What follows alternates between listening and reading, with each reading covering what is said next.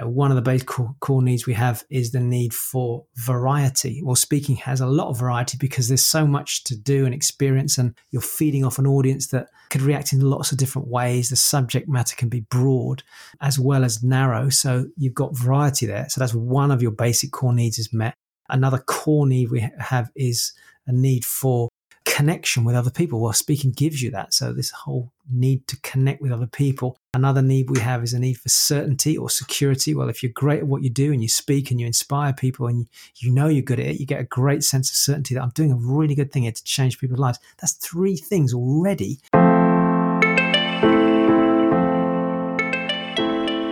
Hello, this is Dr. Rowe, and you are listening to the Cicado Show with Dr. Rowe and Harms. Cicado means to seek turning points. And on this show, where two completely different generations tackle the most challenging topics that people are facing today, the mission is to provide you with what you need in order to create a turning point in your life now. Above all else, the main reason that we chose to create these shows is because we both have a passion for helping people go through life transformation for improving their lives, for taking their lives to a completely different level. And it's our hope, our genuine, sincere hope, that by the end of each of these episodes, you will have gained at least one insight which you can take away and apply directly into your life. Practical tools, voices that come from both generations younger generation with tips and tools, older generation with a sense of wisdom and experience. So you can help unlock your true potential to give you the opportunity to make changes both on a personal, professional, financial, and relationship level. To give you a chance to impact both your life and the lives of other people around you. So we welcome you. We welcome you to the Cicado Show.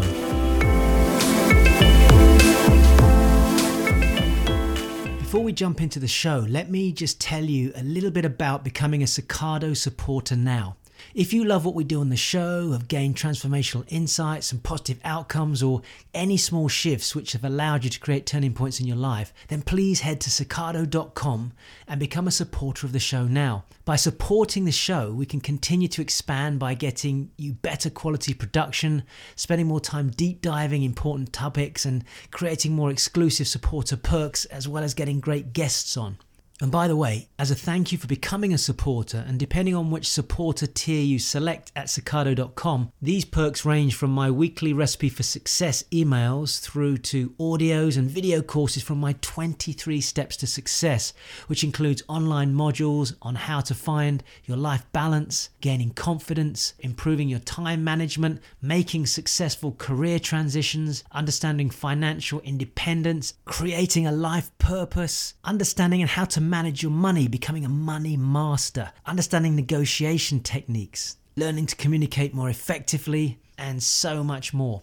So don't delay. It takes less than two minutes and you can become a Cicado supporter, helping to expand the show and get special perks as a thank you. Become a supporter now at cicado.com. Let's get back to the show. Hello, it's Harms here, and welcome to another episode of the Cicado Show. And we got an exciting one for you today. And it's on the topic of public speaking. Now, the face of public speaking has changed, and we'll dive into that as we get into the show. But what I mean is, there are more opportunities than ever to experience the benefits that come from being able to speak publicly. Yet, not everyone is benefiting from these opportunities available to all of us. Now, offline, this is a topic myself and Rose speak about a lot, especially because of his experience in this area. So I wanted to get him talking on air about what is public speaking, the misconceptions people may have around this topic, why people don't go on to become public speakers, what opportunities are they missing out on by not being public speakers, and where do you, the listeners, start if you want to add this into your repertoire of skills and then seize those opportunities available. Now, this being said, let me set the scene for you here. As anyone who has not met Rowe or seen him speak publicly, he has personally and professionally been crafting the skill for over three decades. From memory, he started talking to audiences uh, from small rooms, bearing in mind the stories he's shared with me, and he's continuously put himself in challenging situations where the dynamic of the audience changes, including audiences from different countries, audiences from different cultures, and also high pressure situations where he's shared the stage with the likes of Robert Kiyosaki of the Rich Dad brand and the, and the popular book Rich Dad Poor Dad, the likes of Richard Branson, the likes of Les Brown, amongst others. And interestingly enough, or frighteningly enough, interestingly enough, and for someone who may be like, wow, this is terrifying, those stage talks were in front of thousands and thousands of people. And he doesn't like to say this publicly, so he doesn't have to. I'll say it on his behalf. Because of the unique skills he has, he is regularly often approached by some of the biggest organizations in the world. The magical thing is, by you listening to this episode today in the show and following along with the Cicado show, is that Ro, by the very nature of being a public speaker, has this unique ability to educate as well as being a just conventional area that he specializes in. And this ability to teach people the art and science of being able to communicate with impact is why we're super fortunate to have him talking on this specific subject. With that introduction, I think by the very nature of this being your specialized area, Ro, if I fire over the questions and then I will jump in and out of the subject as you discuss the answers. If that works for you, I think let's start with an overarching question to set the scene, which is when I say public speaking, what initial thoughts enter your mind? And from there, let's get into the nitty gritty of it, which is having been a public speaker over three decades, what was public speaking traditionally back then and how has it evolved over the years? So, Hyro, over to you after that long introduction. First of all, um, thank you. Wow, what a great introduction. Thanks, Harms. It's quite nice to hear that described. I don't often hear it said, and I guess because you know me well. But yeah, it's been three decades. But first of all, hi to everybody and to everybody tuned into the Cicado show. Kind of pumped about this one, as you can probably guess. And um, I think, you know, it's a subject that I generally don't talk much about in public, not about public speaking in this format. We have communicating with impact, which we'll talk about a little bit later on, I'm sure. But to be uh, asked the question specifically about the subject is quite rare. So I think it's a great topic for us to be tackling. And I think it's appropriate. We're recording this right in the midst of COVID when the whole experience of public speaking has changed. And actually, pretty much anyone that's doing anything on social media now is being pushed into that space of public speaking. And I, I think that's what you're alluding to in your question. So, Let's tackle the first question public speaking. I, I, mean, to give you some context, I think I might have mentioned this to you before, Harminder, but when I was in school, I used to stutter if I was asked to stand up and read from a book. So I can still remember in an English class standing up and being asked, you know, Rohan, could you read this chapter or sorry, this this paragraph on this book to the rest of the class? And they'd go around and they'd pick three, three or four people to do that. And then the next next time in the class, somebody else would do it. And I used to be absolutely frigging terrified and I would stand up and I would st- start to speak like this, and or I'd speak very, very, very quickly, and I and it just kind of pour out, and and there was this mass, massive passionate enthusiasm to maybe want to do it, but at the same time. I was almost afraid that if I screwed up, then I was going to look stupid. And you know, we're talking about I was in my teens, so to go from that, which is what fifty years ago, forty years ago, to as you say, being able to go around internationally and share some of the most amazing stages. It's been a hell of a journey. So if anyone's listening to this asking themselves the question, yeah, but it's all right for you, Ro. That's what you do. Well, actually, that's not what I did. Um, and in fact, it wasn't even what I was trained to do. My profession is civil engineering. I was an engineer. I was maths and physics and all that stuff. So what came from that journey there was a passion. So go back to your question then hopefully that helps frame the, the, the, scene for everybody else. I think the question that Harminder's asked is a very good question. What you know, what is public speaking in my mind, but what was it traditionally? So let's go back. I mean, I'm 50, so 55. You're in your 30s. There might be listeners listening to this who are 60, 65, 70, and those of you that might only be in your 20s. So you may only know speaking in one form nowadays. But back in the early days, traditionally, I think public speaking conjured up the image of a person standing in front of an audience, a formal type presentation, giving a lecture, speaking to a group of people, you're teaching them. Maybe one of our fears around, for example, speaking in public is, is watching teachers being ridiculed or having the piss taken out of them by the students. And if you're a young person seeing a teacher, for example, who may be not so confident, and I think at some stage we've all seen a teacher that's had a tough time. You think about that from a young age, that would instill a natural fear in you because you wouldn't want to have the same experience yourself, would you?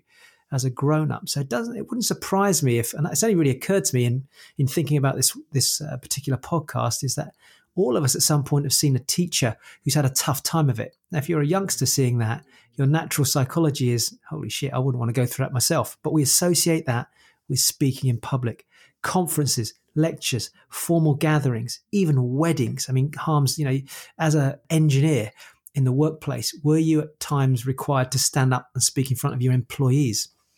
Often, often, uh, and it would be employees from five, six, seven different departments. And right. I think that's a fantastic insight because I had that same nervousness when I was doing that because it was just you're thrown in, you've got to present this particular subject or safety talk or whatever the talk was at the time to a whole group of in my industry it was very much male orientated who, almost reflected the opposite. I would have been in class in school in the audience thinking oh can't be bothered to listen to this today or oh look what the teacher looks like today. So actually that's a fantastic insight which is probably why i was uh, hesitant.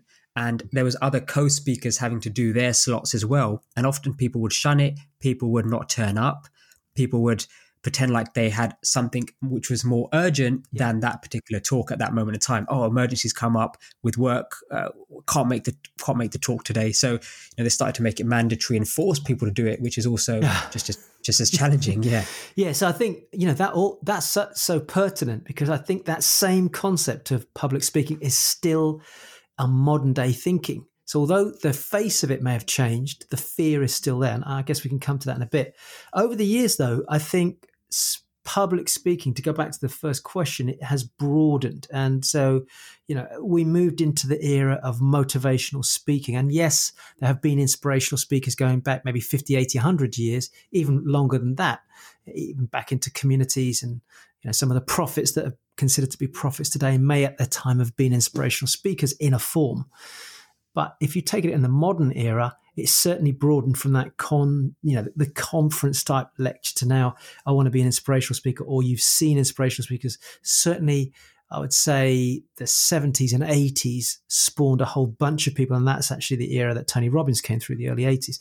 But then you had people like Les Brown, uh, who's been going for donkey's years in his 70s, nearly 80 now. Les, you've got Zig Ziglar, um, you've got all the way back to Earl Nightingale, who was very famous for taking the audio version out to the public of Think and Grow Rich. He created a recording called The Strangest Secret in the 50s and that then went on to later on become the secret. So many of you might have seen that. So it it you know there's definitely been a shift then into the seminar industry which we know today although at the moment it's a bit difficult because of covid but running seminars and workshops. Not so you're not speaking just for an hour you're speaking over days now. And then you know everything is redefined again. So today I think if you ask me that what public speaking is today, it isn't just this concept of standing up and just talk, talking in front of one audience. Now, if you fast forward to 21st century 2020, public speaking is speaking on a Zoom call in front of your peers. I mean, COVID's pushed that to the forefront, but people were doing it, and Skype calls have been around for years. But what Zoom has done is it's forced people, what COVID has done is forced people through Zoom and Skype to communicate publicly to a group of people, but from your own home. It could be a Facebook Live where you're going on and you're speaking to a group of people through a camera, through your phone. Again, it's public speaking. In front of a phone or a camera to do a YouTube video is public speaking. Creating a product which is going digital, which teaches people to, I don't know, do exercise or to speak or to write a book. Again, public speaking. And of course, you know, your classic Instagram type videos, although they're shorter, you're still publicly speaking. So I think the world of public speaking has changed to kind of round off this question. But equally with that, the opportunities are massive. Where I started, you had to go and drive to somewhere to go and speak to an audience. The idea of doing something in front of a camera would have meant going out and buying a piece of equipment or going to a studio where you could have something recorded. Or if by some freaky chance you had the opportunity to go to a broadcasting house, you could do it there. Literally, what we can do today in front of a phone, you know, you'd had to either pay thousands or go to a studio to do in the past.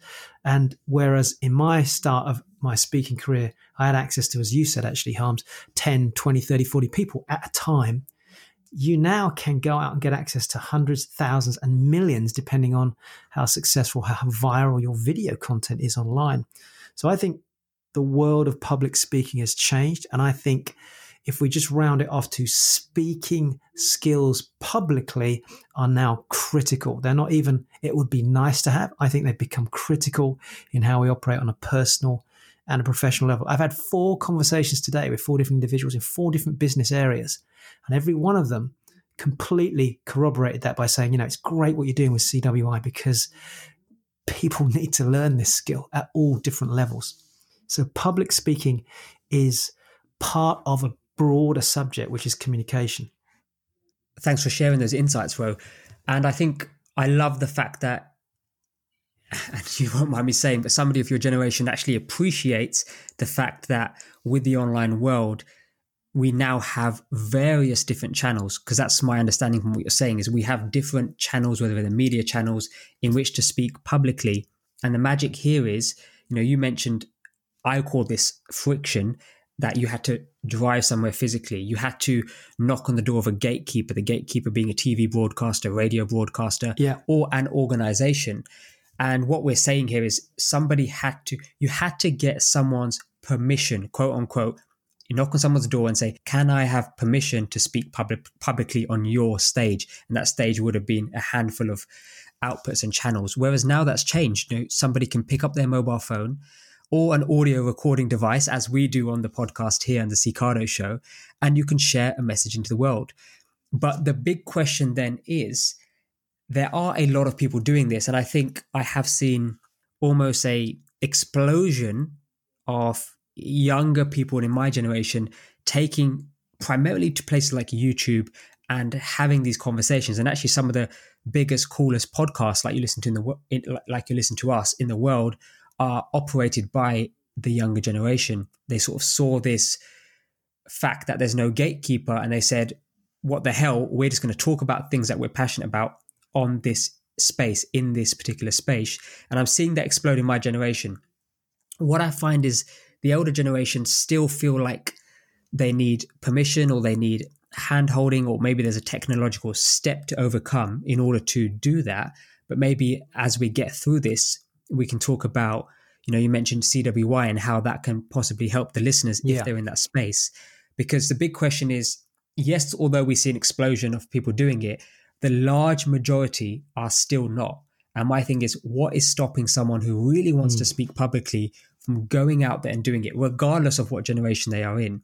So i guess the key question i'm asking here is what are the biggest blocks that you have seen? And bearing in mind you have trained a lot of people to be able to do this in stopping them from going on to speak publicly. And i think that's a good phrase to to use during the show is is to speak publicly. What is blocking people? Mm, this is this is an age old question. It's probably even older than me Holmes.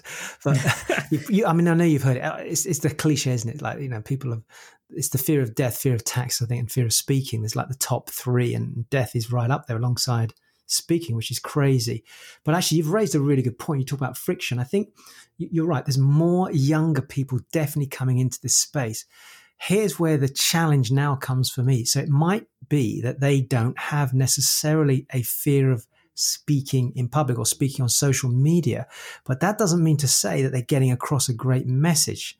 So once you overcome that boundary, that block that we're talking about, we'll come to that in a minute, of being able to speak in a public place, whether it's on a YouTube video, Facebook, or actually to a live audience, then it's a question of are you just going to talk crap or are you going to talk something meaningful? How do we make the message that you've got something that creates impact? Which is why the whole concept of communicating with impact evolved because so many people are saying, like, yeah, I've kind of overcome that block, but I'm still not getting the message across effectively. So, would it, and, and there's not a criticism of the younger generation because we could argue the same of older ones as well. Would you say that's a fair observation that I'm making there? That yes, they might have overcome that block, but actually that doesn't mean to say that what content they're pushing out there is of any great value. Some of it is, but there's still a lot of mm, I don't know there's, there's a lot of noise out there. It's not clear. I'm glad you touched on that, and I would say I 100% agree. And the danger in that happening is somebody would go out with the confidence, and we do see this on, on YouTube or social media, etc. And only a tiny, tiny, tiny percentage understand the power of communication and they get their message across in an amazing way. Although he's not in our generation, I like to refer to people like Casey Neistat. You know, he's yeah. he's phenomenal in the way that he can get a message across, although he uses video in a magical way to get that message across as well.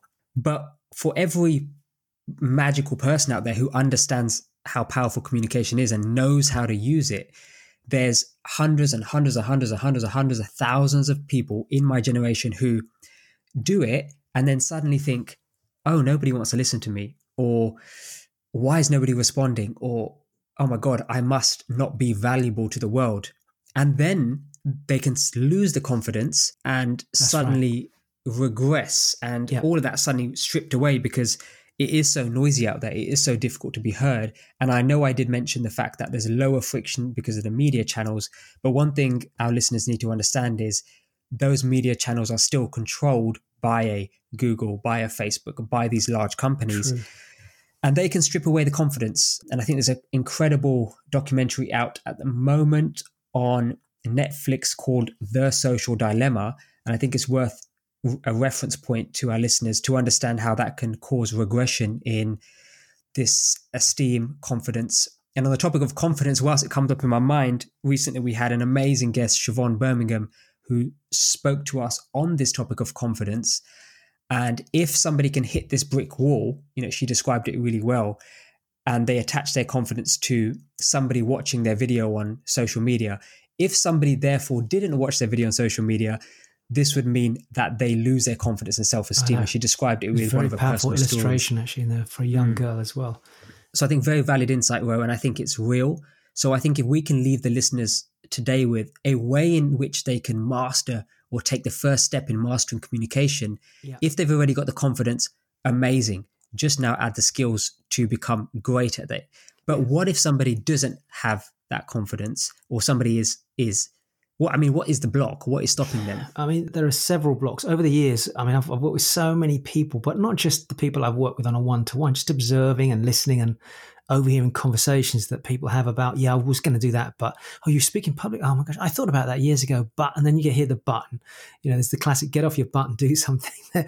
they uh, they they come up with different reasons, and, and I think I've arguably narrowed it down to four things.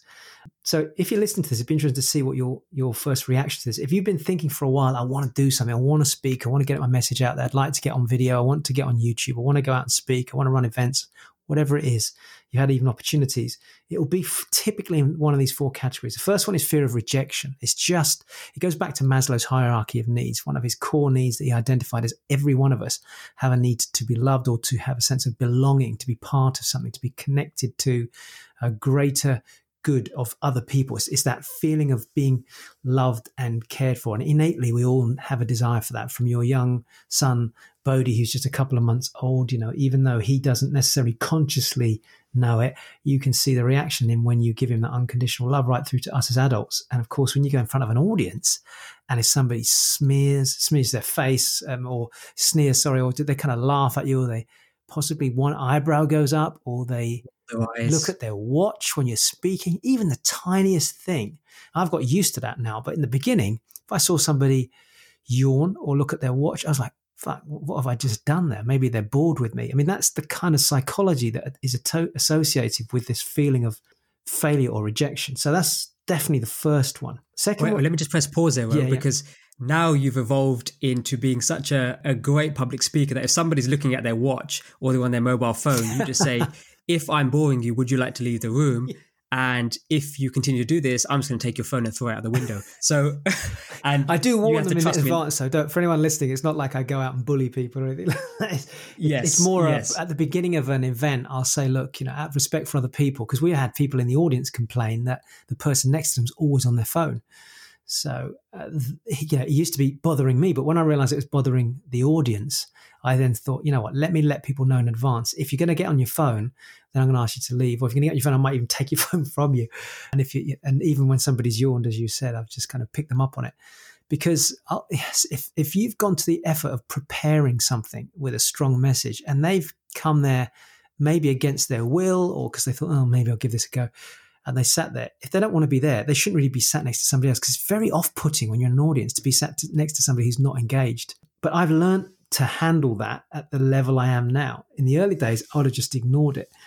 And it wasn't until people started complaining in my audiences about other people in the audience that I thought, okay, this is different now because I'm not just I'm not protecting myself here. I'm actually looking after the people I'm talking to.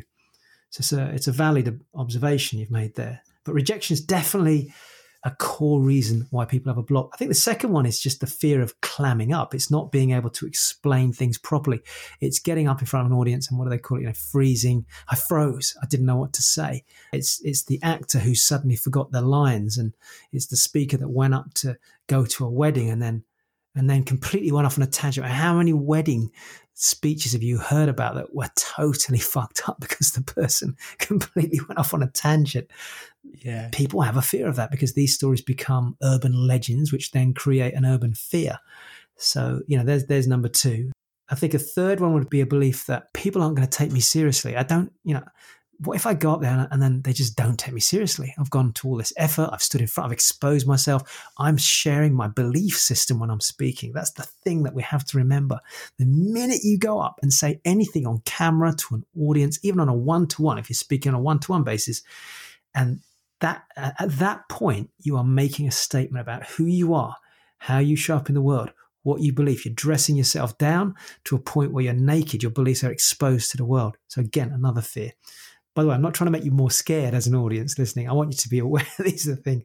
And then the last one is I think people say, you know, I'm not sure if I've got enough. Are they really going to listen to me?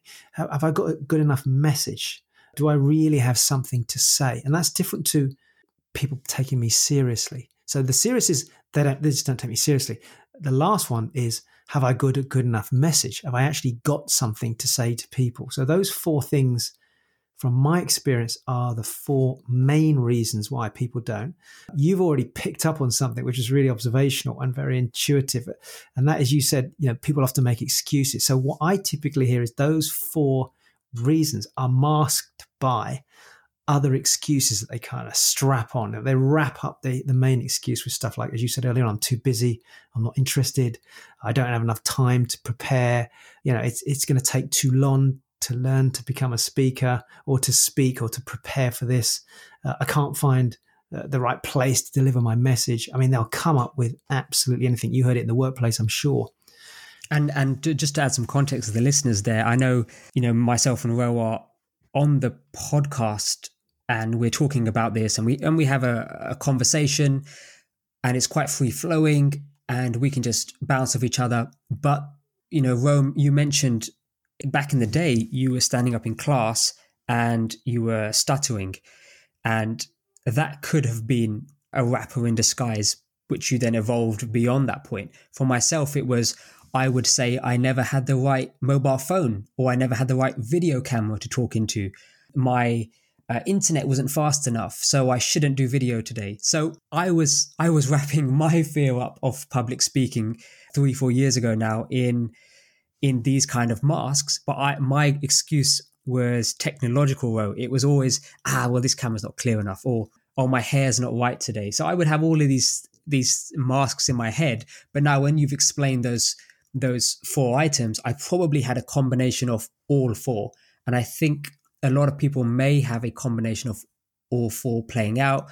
But I think it's really useful that you shared that because if you have, I think as soon as somebody identifies an excuse, I am too busy or uh, my phone is not the latest iPhone, so I shouldn't do video. Is people are not going to like it. I think quickly dive deep dive and say, do I have a fear of rejection? Am I scared of climbing up? do I think people are not going to take my message seriously? Or am I just doubting the fact that I have anything valuable to say and put out into the world? So I think my, I, I answered these questions with you, Rome, you know, many years ago, and coming through the communicating with impact process myself. So that's why this stands out to me now. But having discussed this, I just wanted to share with the listeners some of my almost silly excuses when I think back on it now. But they were obviously masking the fact that I had these these fears. Yeah, I mean, if you can remember the four fears, then anything else is kind of a, a wrap around that. And the truth is that everyone has a message. And I think most people have a really important message and it's kind of burning inside them. That's why uh, over the years I've heard so many people say, I want to write a book, but they never get round to it. And there's a book in everybody, and that's a message, isn't it? At the end of the day, the question is, how passionate are you about it? I mean, how do you feel about sharing this message to the world? That's the key. That's the starting point. If you know that you have a message, then it's a case of what is it you want to say? Whom do you want to say it to? And you know, are you prepared to put the work in on you, sometimes on yourself first, not even on the actual message, to get to the point where you feel comfortable enough to share it outwardly. So I think, know, in asking the question, my response to your question to everybody listening is, you know, don't think of this as a podcast about public speaking. Think of it as a podcast about how can you take what's inside you, this burning, passionate message that you've probably been thinking about for a long time, and articulate it out to the world. And if so, and you want to do it through what medium? You know, is it through social media? Is it through your phone? Is it digital product? Is it writing a book? Because public speaking can also be on paper as well, albeit it's a different form, but it's still about communication. Absolutely. So I think that's a great bridge actually onto the next question, which I had around with the fact that we've identified the blocks and the typical fears, the four fears that typically show up in people's world and the way they maybe disguise this with excuses. So my next question is how do people overcome these fears and blocks? And as a millennial, I see a lot of people who have an incredibly great message, and we've previously touched on this, they have, you know, tried to develop themselves. They are passionate about the subject. You know, they really care about the subject they're talking about. And there's some incredibly important subjects in the world that still need a powerful message supporting it. But that word their message is they fall short in delivering the message itself. So just wondering if you could speak into that space and mainly just helping the listeners at home overcome these fears and blocks so that then we can show them a way on how they can actually start to enhance this skill. So, okay, so while we're on this theme, then, so what, what would you say when you started? I mean, when you're in the workplace, did you were you nervous? Did you just get on with it? What what were your blocks? Just because it's quite interesting for me to know that from a kind of age contract. I mean, my my I don't have blocks about speaking in public now. However, when I go to an event, if it's a big event, I still get nervous. So for me, the shift is slightly different. It's more, it's not that I'm not going to do it, but it's more, I want to make sure I, I get the right message over. So it's a more refined feeling now. It's like, how do I tighten down what I'm saying to such an extent that it really creates great impact? But 20 years ago, it's a different type of fear. So what, what, you know, if, if I go back to your age group, sort of 30 plus, and maybe if you rewind another five years before that, even before you met me, did you have the blocks and, and what were they for you? Yeah, so I'd say I certainly had the blocks and the blocks we've mentioned in, in the in the previous question that in the way you've answered it is these four blocks. And I think I had a combination of all of those. But now having the conversation with you, what that meant in the past was I actually had no focus on the message that I wanted to deliver. My entire focus was on getting through this talk, geeing myself up to do the talk, getting over the nerves associated with the talk. So all my focus and attention was spent there. And I had no energy left to focus on the message. I just got up there, delivered, and then walked off and was thankful I didn't have to do this for another month. And I think that's by having those fears, I completely was fo- focusing my energy on the wrong place. So I'd say that's my that was my personal insight uh, from looking back now. Mm, very good. I think it's good that people are listening because it's, it's, it's very important to get sort of different perspectives on this. I mean, look, going back to the question about blocks, I think the best way to tackle this is on a, in a more logical way. But you know, jump in and ask me questions as I go through this. Mm. So it starts with self assessment. It's not so much about the speaking, the mechanics of speaking. It's more about you as an individual. So if I go through four things, I'm, I'm hoping we can get these up on the show notes, Harms. First, yeah, let's do that. And just for reference, uh, for those listening, remember the show notes are at sicardo.com. You just head to sicardo.com and the show notes are here for this episode and all the previous episodes. Brilliant. So I think you know if, if, you're listening to this right now and it's it's a case of okay, I have got a blog. I'm kind of conscious of that the first question I've got is Do you actually want to speak publicly? Do you have a message you want to take out to the public, out to the world? So, probably a more powerful way for me to frame it. Meaning, does the idea of speaking in front of people online, which I think is very much the case at the moment, or offline, does it generate a feeling of excitement? Do you feel motivated by it? Do you feel nervous about it? At the same time, because you kind of need to, it needs to be a mixture of both the, the yeah, yeah, I really want to do this, but oh shit, the thought of it kind of makes a little bit of a knot in my stomach, but I kind of want it. That feeling of like you, you know, it's like a bungee jump. You want to do it, but the other side of you says, "Ah, do I really want to do it?" So, could you see yourself having fun doing it? Could you see it being something very fulfilling? Do you get excited about the idea of going up? Um, I mean, I remember the first time you came up and started doing testimonials, and then started speaking at some of my events. Harms, you were excited. I could see you just wanted to do it. You're excited about it. There was a fear, maybe, but you overcame that by just going through some of the processes but you wanted it from the start.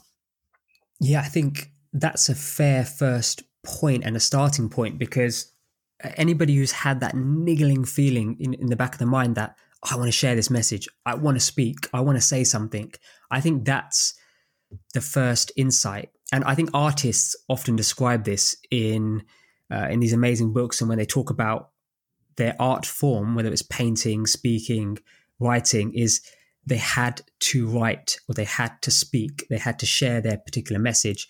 And what we're trying to do here is remove the block so you can go ahead and do that. But but I think what you're saying, Ro, is if that if that feeling exists, you know, it, constantly talks to you, then this is something you have to take seriously. Is that fair to say? Yeah, and so this is it. It's, it's the difference between so so recently I, I was filtering out some people to do some speaking specifically around a certain subject, and three or four people came to mind. And one of them was just absolutely jumping up and down, wanted it. The other person has a very good aptitude for it, but but when I positioned it to him, he said, "Oh, that yeah, that sounds really interesting." And it wasn't the same reaction as the first person. And then I went to a third person, and her reaction was very much, yeah, I really want to do this.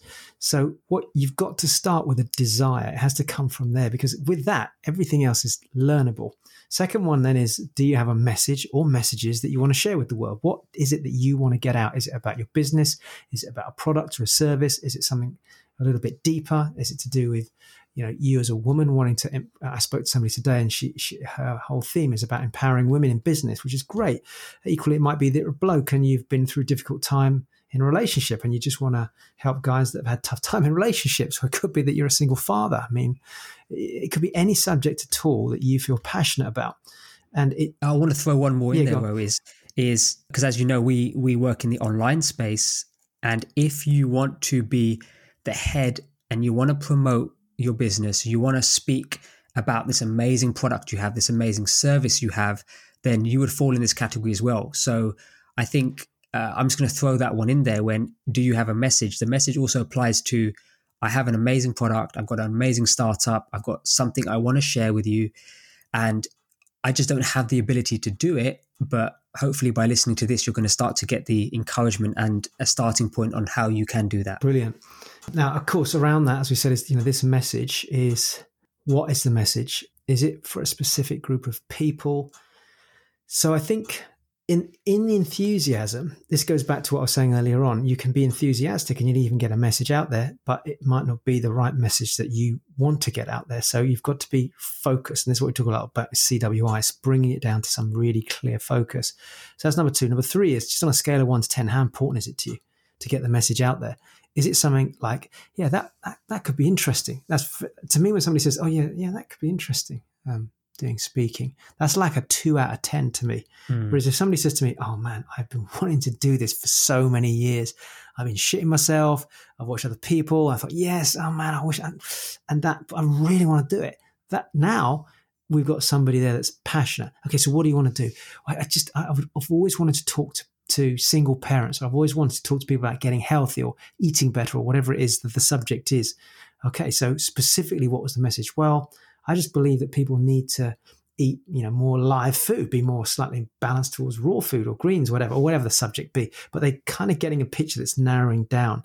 So you've on a scale of one to ten, five being yeah, it'd be nice, one being not interested at all, eight being I, I definitely want to do this. Just got quite a few blocks to overcome, but I want it. Ten is like it's a done deal. Just show me how high to jump and for how long I need to stay in the air. So you've got kind of a measure there. It needs to be up around seven and above to to allow that commitment to shine through, which then kind of takes me to the last question, which is how would it feel? Again, these are all four personal questions. So, how would it feel to be in front of an audience? So, for example, Harms, the first time you came up and spoke at a CWI event, you had a whole slot, I think, talking about building a business online, that type of thing. How did that feel the very first time you did that? Oh, it was wonderful. It was it was wonderful. I, I mean, excited. I mean, when you invited me on to speak for that slot, it was excitement. It was okay. The preparation time. I was feeling like a ten on that scale in how important it was for me to share that particular message on the stage. So that that's probably I mean I love the scale way of describing it.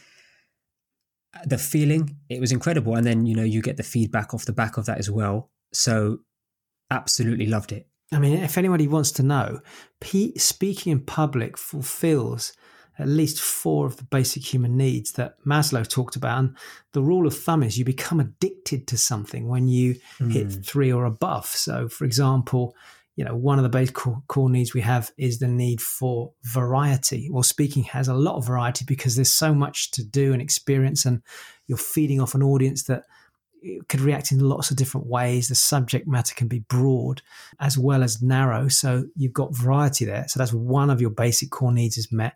Another core need we have is a need for connection with other people. Well, speaking gives you that. So this whole need to connect with other people. Another need we have is a need for certainty or security. Well, if you're great at what you do and you speak and you inspire people and you, know you're good at it, you get a great sense of certainty that I'm doing a really good thing here to change people's lives. That's three things already that you've connected with on your core needs. Now you add to that one of the biggest ones as well, of course, is a need for importance, significance, or ego, you might want to call it, where you get recognized for what you do. Speaking 100% gives you that when you're doing a cracking job. You've got four needs met. Now you go to Maslow's top of his pyramid and he talks about self actualization. In other words, rising to another level of growth as a human being. And then the other one is, is contribution to other people, which of course speaking allows you to do. You get six basic human needs met. It is incredibly addictive. So when you get good at it and you start connecting with people, all you want to do is do more of it. And that's the opposite to somebody who's fearful. They'll come up with every excuse to, to avoid it. I love that. And as a side note, there's a little bit of a almost an educational piece there on how addiction works. So that's yeah. that's fascinating, just as a general topic. And I know it's, we spoke about it in the past. Very true. Alcoholism, um, you know, uh, drug abuse, they serve the same needs. That's the ironic thing. You can get this. Here's the fun. So that's a great point, Harms. So you got you want to get variety, go and get drunk a lot. Okay, mm. you, you want to get connection um, and start to get drunk and talk to people. Want talk to me. That's great. I can get connection. I can suddenly my inhibitions go through the go through the floor, don't they? Because they've all disappeared now. So I can connect with loads of people. Whereas when I'm sober, I'm afraid to do that. So I've got two things there. Then I want to get so I've got variety. I've got I've got connection, then I've got, uh, if I'm loud and I'm drunk, I can get a lot of attention from people. So people often get a lot of attention when they're drunk, which of course is significance. They can be rude, they can get angry. Some people get violent, so they get the significance that way. So you've got three things there. And then the fourth thing, of course, you know, we're talking about certainty. Well, I know if I get drunk, I can drown my sorrows, I can I can get lost, and at least I, I have to worry about it. I'm certain that if I go to that space there, I, am always going to have the same feeling. I can get lost in the world of mm. alcohol. So you're falling. So that becomes an addictive thing. Speaking publicly, contributing to the world, or getting drunk. you, know, you look at the two. Your one, choice. Yeah, your choice. And one serves the world differently to the other one. So you're spot Amazing. on about addiction there. Yeah. So, so you've spoke to us now. There's there's four stages there. Yep. To starting with a self assessment. Yes. Now, what's what do we do next then? Now, now we so basically what we're saying is okay, actually, public speaking or speaking publicly, as we're describing it here, I want to do that. Yeah, you know, I'm up yeah, there yeah, seven out of ten, yeah. and I would feel absolutely amazing if I do that. Now, but the blocks are still there. Right. What do we do next? So, so in order to tackle a block, we first of all have to identify is it something strongly enough that I want to deal with? And the answer is yes. Okay, so now we go to the next part of the process, which is five things. Well, number one is what is the biggest fear you've got? So you've got to identify it, name it and shame it, stick it on a wall, brainstorm it, mind map it, whatever. But the idea of standing in front of that audience or going onto that YouTube channel or getting the camera out and speaking. I mean, you you saw Harms. We did a three. The last CWI event we ran was about a year ago. We we put 100 people through an event for three, four days actually. I think it was three and a half, four days. And on the last day, we got everyone got the cameras out, didn't they? And they only mm. had to mm. do one minute to camera. And even there, even after three days, some people still had a block. And it wasn't that they didn't have the message because they'd learned that. It wasn't that they didn't have the right approach because they'd learned that. It wasn't that they didn't know how to engage the audience because they'd learned that. The block was now the idea of looking into a tiny little screen and talking as though they were talking to an audience. So that's a different doc. It was a technological block as opposed to I'm just freaking scared of talking to the public. So we have to narrow it down. You have to peel the onion to the point where you go, this is the real fear that I've got. And that comes down to asking some deeper questions. Does that make sense as I work through this? Yeah, it makes total sense. Okay. So then then you ask the question, how can I work on it? So let's say your fear is you're not sure you're always going to get the right message. You're not going to be clear when you're delivering the message. The fear is, what if I don't get a clear message and I kind of confuse my audience? Okay, so now we know that's the block. How can I work on that? What do I need to do to work on that particular area? And you have to chip away at that first. The only question I would ask is, apart from that, this is a classic objection solving process. Apart from that, what else might stop you becoming a professional speaker or speaking public? And you go, no, no, the other stuff I'm okay with, but this is my main block, right? So we've nailed it down to that. So number two is then how can you work on that? What tools, what resources do you need to put in place to help you work on that? Number three is who can help you?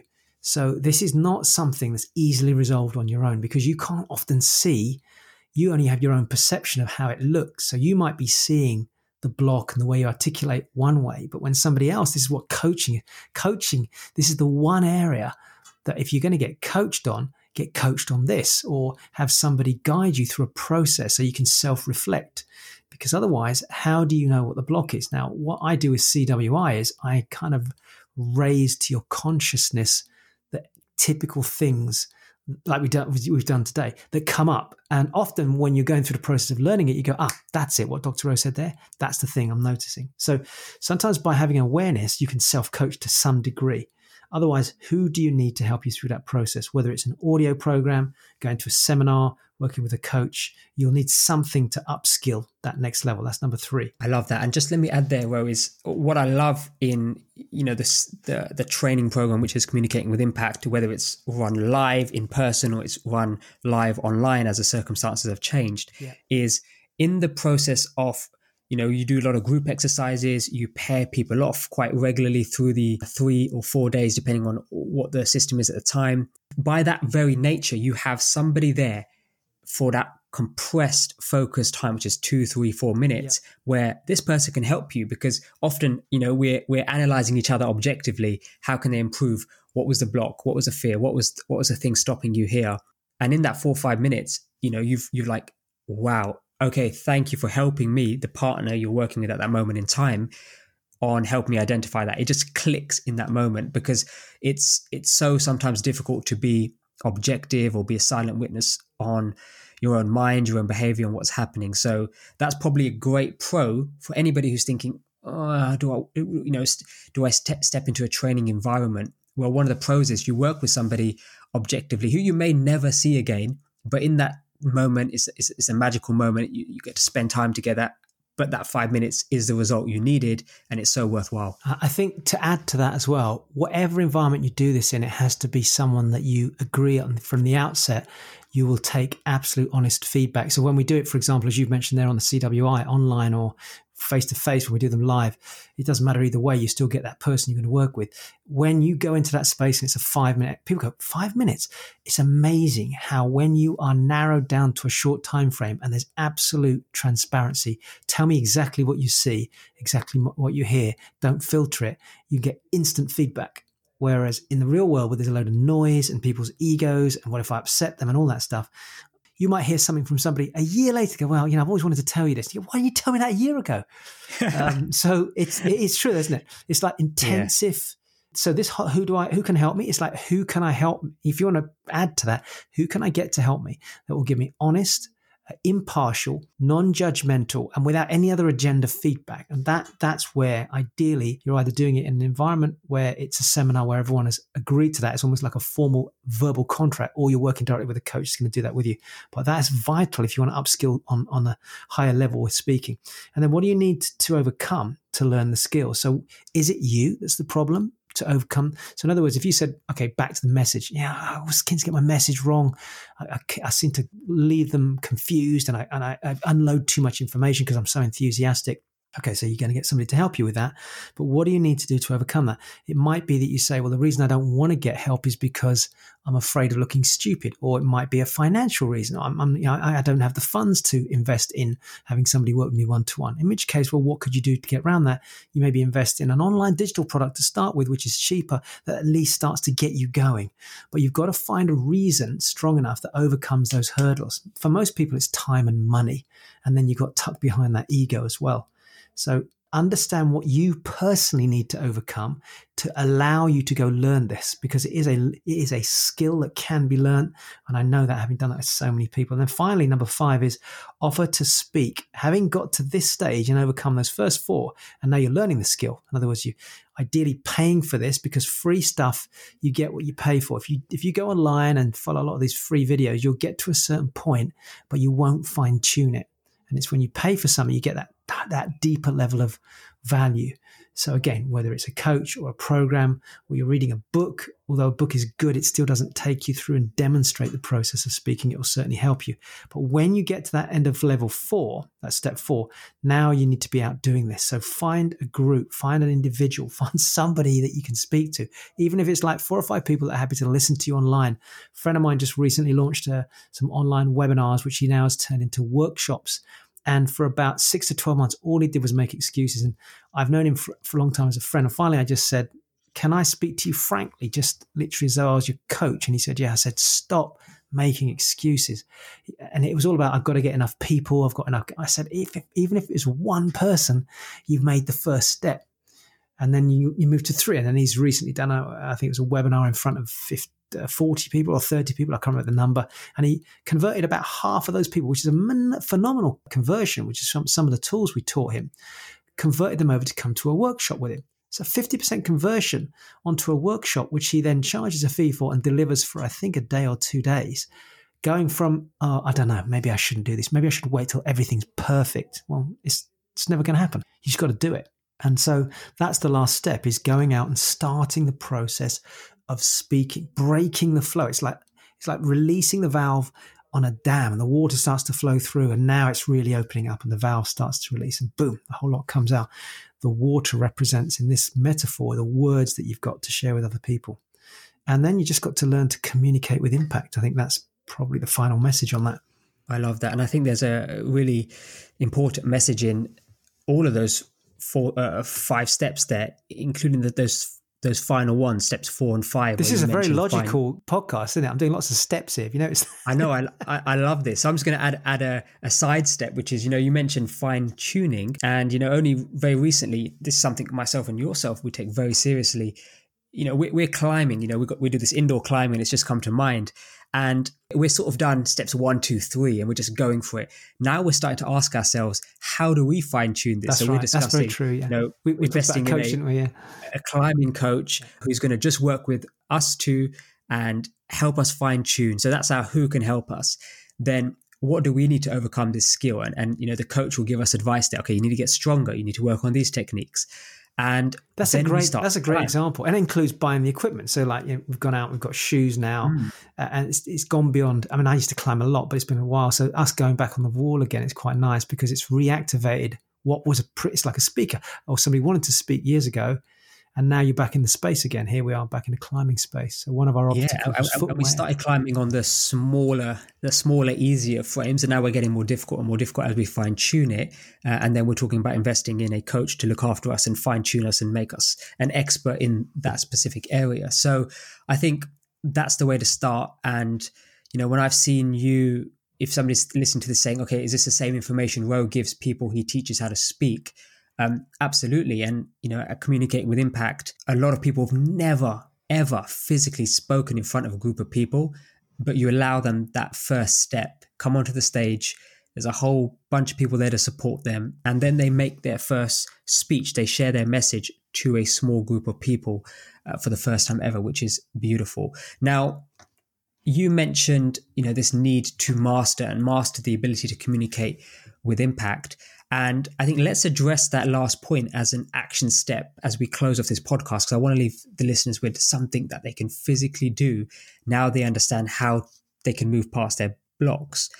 And to help encourage listeners to you know go on and actually smash through this fear that they have of public speaking including these other areas which you've spoken about and highlighted earlier in the show, is where is you know the opportunity for our listeners now in relation to public speaking. Now i remember at your live communicating with impact event you have a section there where you explain to the audience 10 different ways in which a public speaker can go on to generate revenue in the thousands hundreds of thousands and even millions. Now we won't have time to cover all 10 but as a general overview to get the listeners fired up, to get them encouraged to take this seriously, overcome any fears they have, because they could be missing an incredible opportunity here, which could transform their personal, family, business life.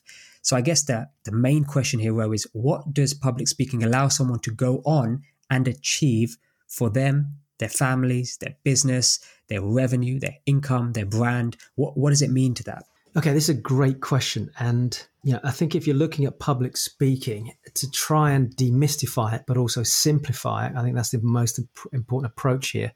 And you're going to learn this. Those of you that come and do some of the work with me on CWI, even if you, by the way, just go and watch the the webinar that we have, this will help understand what I'm doing even in the course of during the course of this podcast. Is essentially public speaking and I know we're talking about speaking publicly, but here it falls into three categories. You either speak for free, and you, and you have asked about monetizing it, so I'm kind of steering it towards that. But you are, so number one is you speak for free, and you're simply there to share a message. That's all you're doing. Your intention is to raise awareness, inspire other people.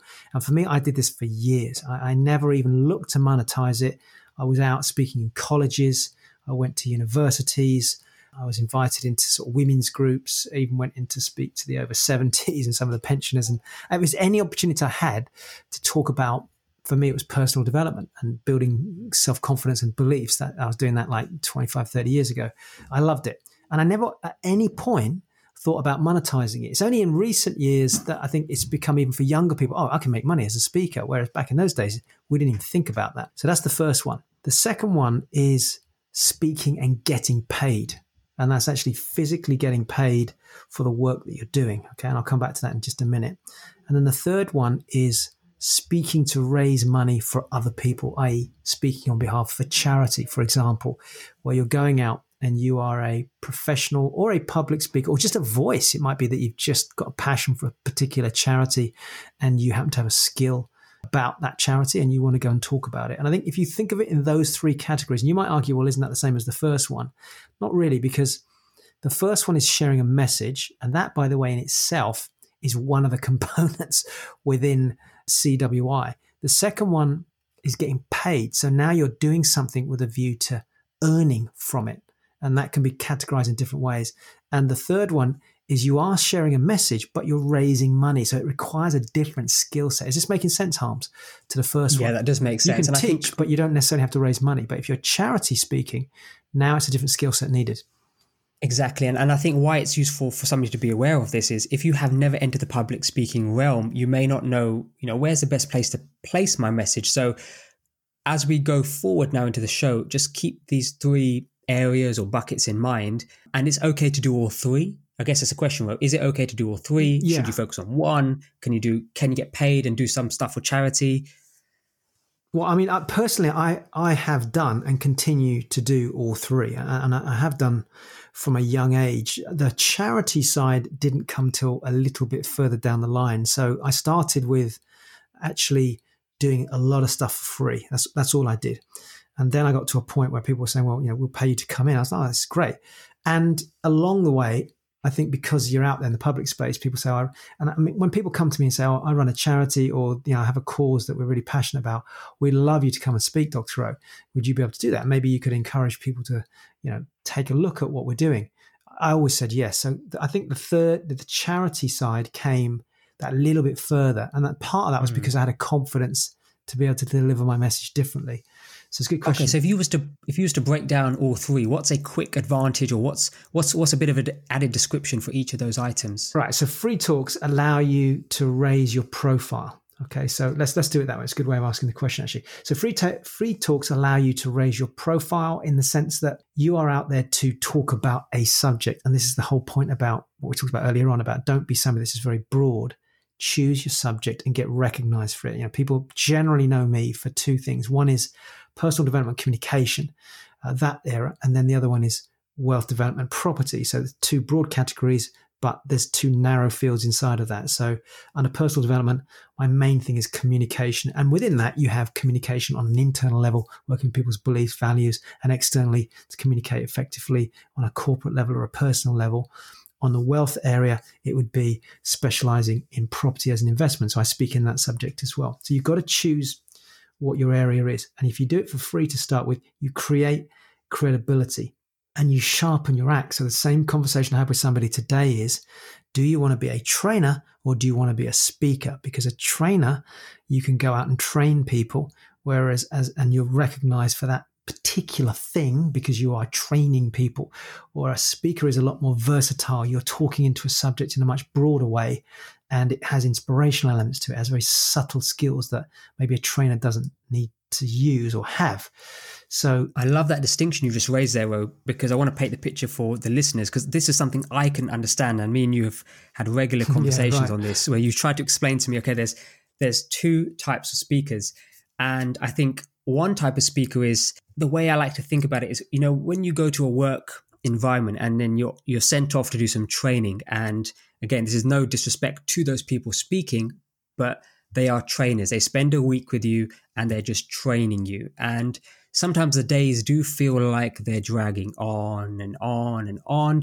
You're grateful to be out of the workplace but you're also thinking actually I would like to be back in the workplace because it's so boring. Now, that's a trainer who's probably just delivering a message or educating typically. Then the speaker, on the other hand, is a different dynamic person. Now, the speaker is someone who I would sit in front of, and Ro, this I'll class you in this category as well, is you spend three days with them, but it feels like three hours.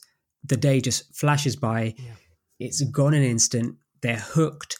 You move seamlessly from section to section to section, and you know, we're so, I'm actually grateful, and it's probably because you're your co-host with me. But some of the feedback we've had on the Cicado show, which is a free show that we put out, is wow, that hour and an hour and a half that we speak for just flows. It just flies by, and so super, we always thank you for those reviews that get left and that kind of feedback because that hopefully should start to help you identify who are these two categories of speaker. And I think you mentioned, Ro, the speaker can talk Eh, dynamically and verse, versatile. I.e., they can speak about anything yeah. that they're passionate about and engage you, excite you, and then leave you thinking, "Oh my god, I want, I would love to hear that person talk again." Is have I done those two categories yeah, justice? No, it's a great description. And actually, even when you're doing free talks, you can do free talks as a trainer, and that's a great skill to develop. Or it might be that you want to do free talks and it's not just about so so training is like educating. It goes back into one of our areas of so, so of the 38 components within the communication with impact system. There's one component called styles. Now, this is where if you don't follow this path, you, you, will never get the subtleties of this. There are four styles of delivery. So there's 38 components of communication, of which one of those components is called your speaking style. But even within there, there are four styles. And one of those styles is called the messenger. A messenger delivers normally factual information. That's what a trainer typically will do. They'll, they'll deliver that. So that's one very specific type of speaking. And it's a great skill to have. And you can go and do it for free. And yes, you can earn money from doing it. If you're starting out to do talks, you can do both those. You can be more of a technical speaker and you practice doing that for free, or you can be more of an inspirational. So you can be a technical speaker with inspiration. You can be a technical speaker who just basically trains you deliver content to your audience as opposed to engaging with them and you're a speaker now engaging with them. Or you just simply go out and you just do one hour two hour and i would keep it short to start with shorter inspirational type talks. And you're honing in on that skills. I mean you've been out with me to some events where you know there was one we did i think in Bristol, some years ago now. We drove in the car. I feel like we drove a long way. yeah. yeah, yeah. And um, uh, we, we, drove four hours. So the, the, I think it's a really good story, though, because I think we, I feel like we drove three hours. Or it could have been shorter. It could have been longer. It was probably longer actually. It's Bristol, I think, from memory. Yeah, it was quite quite a way. Cold wet evening um, was. I remember. Cold wet evening, raining, but the talk was. You know, we drove there and back probably six hours in length for a hour and a half, two hour talk and you know you deliver that talk for free as a favor to the host of that particular event to support her and her audience which is remarkable. And you turned up as a speaker for the event, that event. And the room was small. And the message here is you know you're still doing it well you know we we both traveled down there spoke to a small group. The travel time was longer than the talk itself. But you know a speaker having done it for 3 decades you would you didn't really have to do that and I think that's a, you know, I'm just pulling that as an insight from this conversation that we're having for speakers who are maybe aspirational and they're starting out. They may be feeling like, ah, it might only be four or five people I'm going to speak to. It's going to, take me four or five hours to travel there. Uh, is it worth my while? And what's the yeah. message to those people thinking that? Well, I mean, you know, what if one of those four or five people is a Les Brown or a Barack Obama or a or a Lynn Twist who's raised millions of pounds for charity and all the work she's done over the years? You just never know, do you? It's, it's somebody in that audience that gets inspired by your message. They happen to be there at that moment in time. And you're right, we, we didn't have to go that night. It, it was a small group. I think something had happened in the town as well. So there was less people turned up. But we got there and the message was the important one. And, and even since then, we've had people come back and give really positive feedback off the back of that. You just never know when you're out in front of an audience who you're going to say what to and how it's going to change their life. Had I not turned up to that hotel in London that you were at, we probably wouldn't be doing this right now. So I think when the opportunity presents itself, this is what I learned just go do it. I remember turning up to what was supposed to be a pre- well, this is my youth now, my early twenties. It's supposed to be a presentation put on by an organisation or or a, a, charity. Well, I did a couple of charity events, but it's mainly people that were working with young people, and young people generally don't want to rock up to speeches and stuff like that. And there's supposed to be like 50 people, and there was like two or three people. I went to India, and I went. I spent 11, 11 days going to 10 cities and we went to one event where it was laid out for 100 people and the organizer had got the marketing wrong and we had no flexibility. I could only be in that city and out the same day and they got the times wrong. Out of 100 people six people turned up. Six. Bear in mind i'd flown to india and i'm doing this tour of india and, six, and traveling around india is uh... well you know that in itself is an experience. And i just chalked it up to it's part you know it's a it's something you remember and it's a learning lesson and you know in future this is part of the system now by the way. As you know it's the setting and it's making sure that everything's prepared.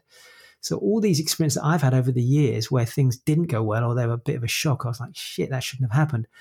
I slowly gathered that and then reworked that into a, an approach so that speaking now isn't just about turning up but it's about all the preparation and it's about the right environment and all those things when you get there. So free talks are a great way to start working on those skills.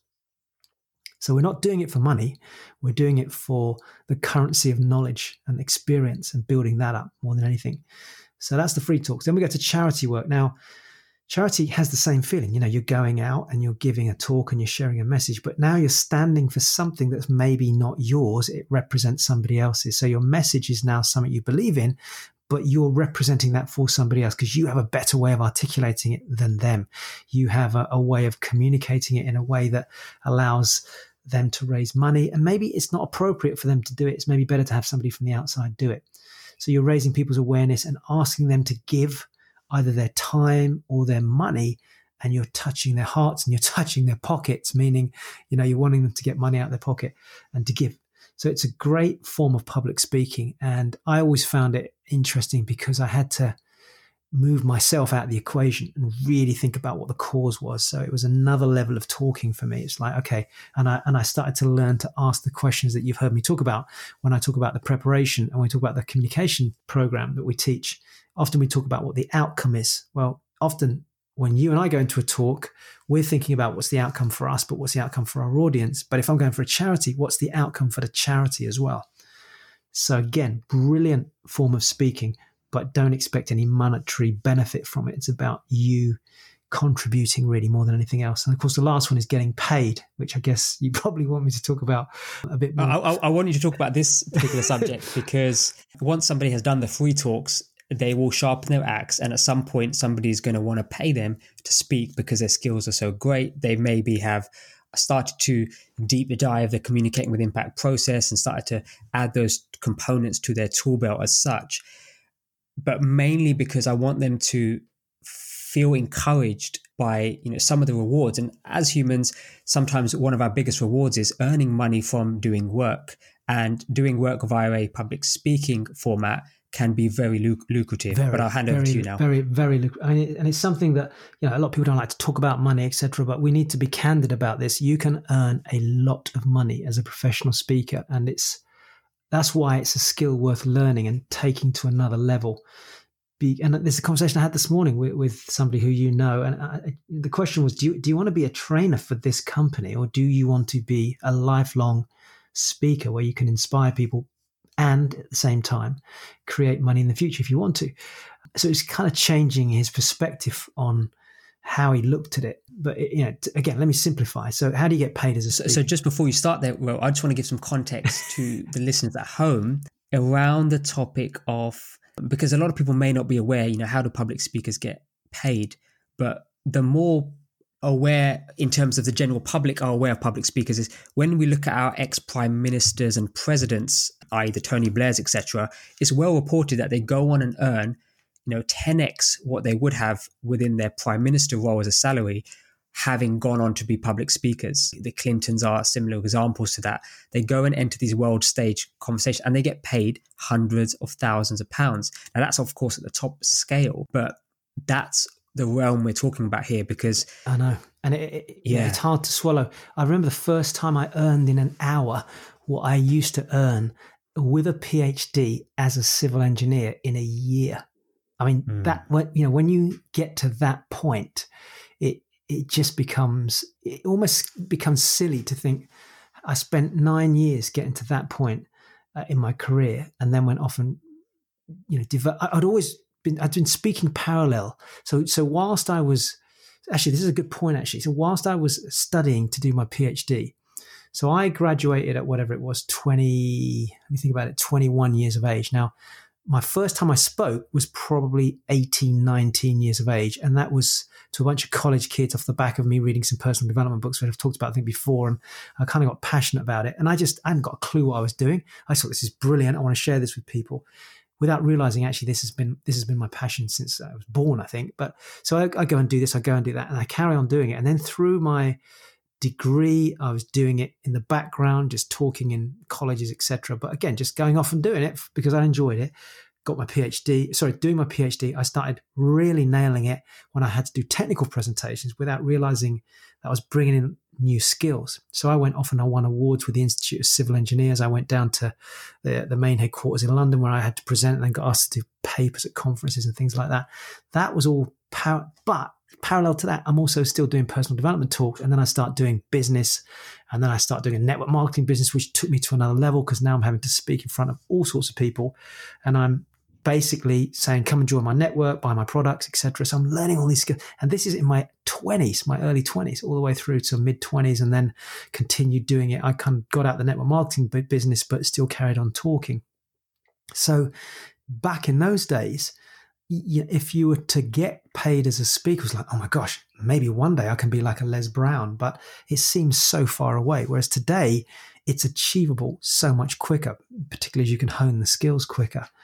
So, you know, if you try and boil that 30 years down and you say, right, let's try and simplify it into sort of five or six different ways. There's probably six ways to get paid as a speaker. One is a keynote speaker where you, you have a very specific skill set. So this is more for those of you that are skilled in a subject. You know, you're recognized as an expert, as I was, and I guess I still am to some extent in my speaking, but also back in those days as a PhD. Now it's in different fields like communication or, say, investing. I don't get invited to go and speak as a professional engineer anymore because I chose to step away from that, but I did do previously. And you can get paid for that. And I'm not going to start talking specifics about numbers, but it can be hundreds into thousands of pounds on an hourly basis. You speak to an hour, hour and a half, 45 minutes, whatever. That's one. Again, pause me if I'm sort of going too fast at any stage harms. Mm-hmm, but you mm-hmm. do need a certain skill set to do that. Then you've got running workshops. This is where you can deliver a workshop and be paid for doing that. So you're now paid for the workshop itself as opposed to being paid on an hourly basis. So you say, right, I'll deliver this workshop for a day, two days, whatever, and that's my fee for it. And you get paid to go and that's the trainer you talked about earlier on. That's essentially what that is. Number three is being paid by the hour.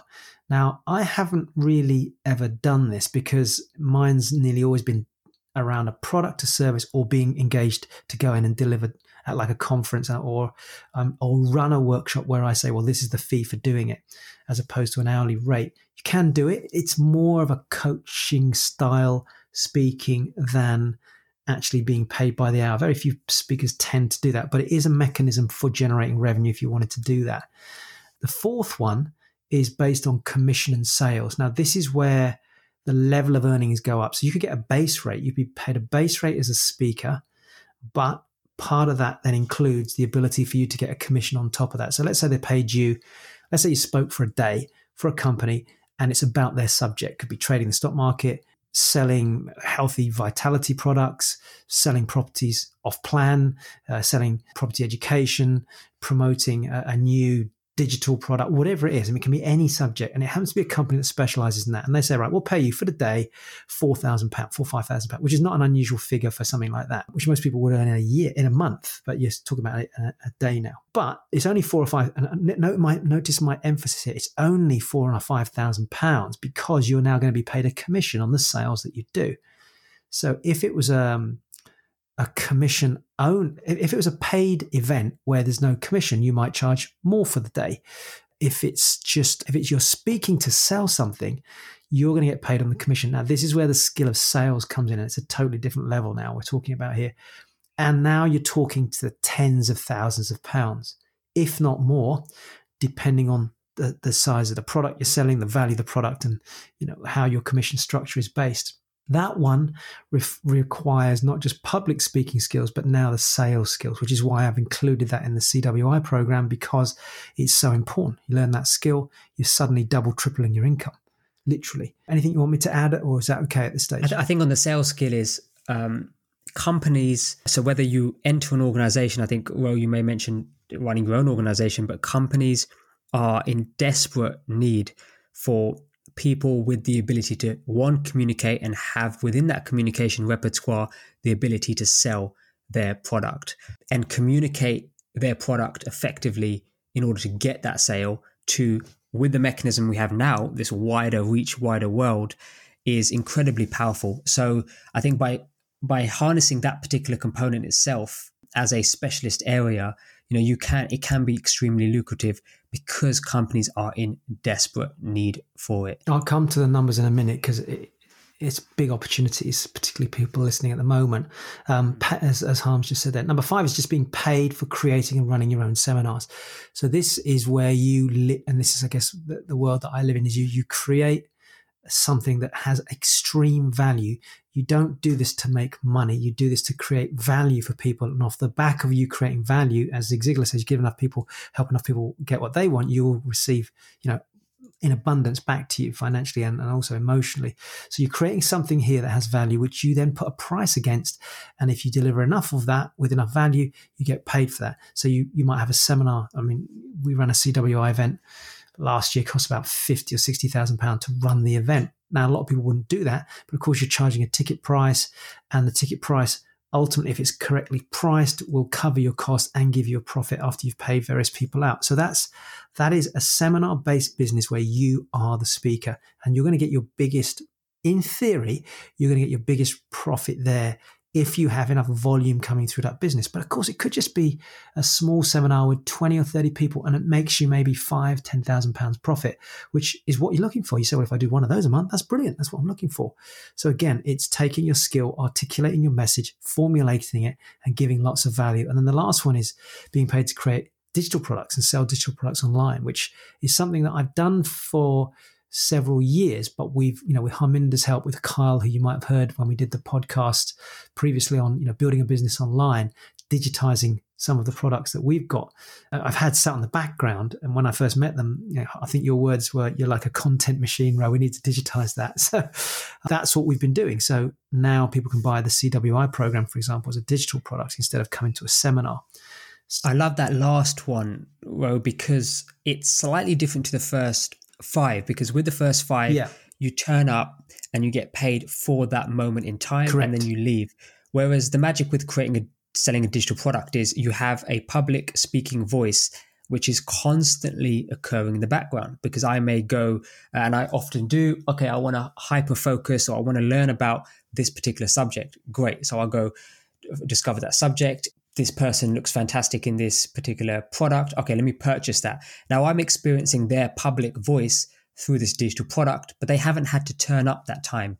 So, you know, I would encourage you to revisit Kyle's podcast when he came on as a guest and he spoke about online business and the benefits of online business. So I love number six, is turning that public voice into almost a voice that can appear and you don't have to be there to talk every single time. Actually, that podcast is a must. If you're listening to this and you're thinking public speaker or speaking public, you've got to be thinking in the digital media and online because now is the opportunity. Where, you know, we're recording this still amidst the center of COVID, and I anticipate that the world is not going to get back to any level of normality where you can get out and just, you know, promote and talk about your products face to face for some time. So Oh, take the opportunity now to master that skill. So it goes hand in hand with what we're teaching you here.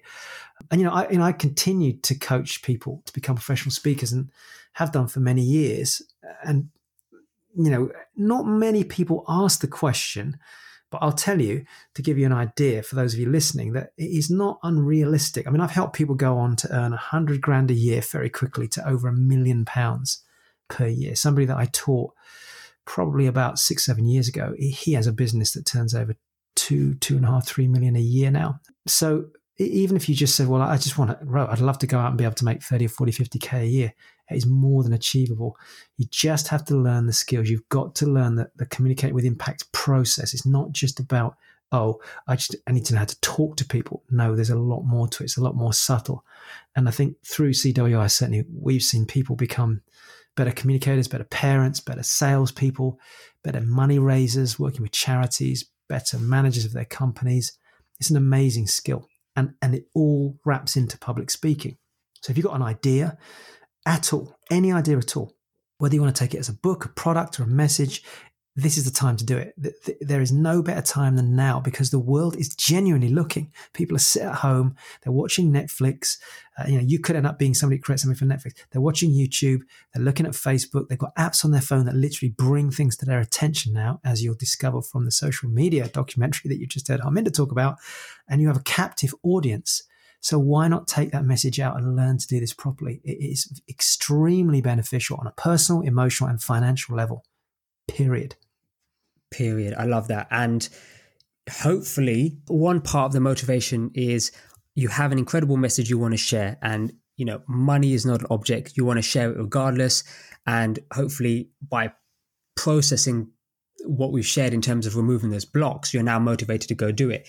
The other motivation, and is equally as important, is okay, if I learn this incredible skill, remove my blocks and fears, I will then go on to have a lucrative business, personal career, and that kind of income coming in will drastically change my life. And Ro's mentioned figures 100,000 to million plus a year. And this is these are real numbers. Hence why I wanted to mention about ex-presidents, ex-politicians, because this is general public knowledge. So these kind of numbers are floated about in the general media as well. So we have so far discussed public speaking, how has it changed, why people still don't do it, but also then how can people overcome these blocks and fears that they have we've just spoken about this the topic of the ability for people to grab and seize this opportunity that's available to them now in this ever evolving public speaking world. Now, the big question that may be on your mind is how? Okay, well, you've told me how the benefits of being able to public speak, you've now helped me clear some of those blocks. But the big question that I have now as a listener is how do I go and do it? What does someone like me who has a desire to do this go on and take the first step in developing this skill set? And in the back of your mind, there may be a niggling question which says, can someone actually learn this? Are, are, people not just born with the ability to public speak? So I guess, well, just at a level of complexity there, there's two questions. One is, can someone learn this skill? And then I think a great way to wrap this whole show up is how. We, we, we set the listeners on a journey of yeah. how they can go on to learn the skill. I mean, the answer is, I know you're going to know the answer, is yes, yes, yes, yes, yes, 100%. 100%. So don't be, don't feel daunted by standing alongside somebody that you thought was an amazing speaker or you've I can never do that.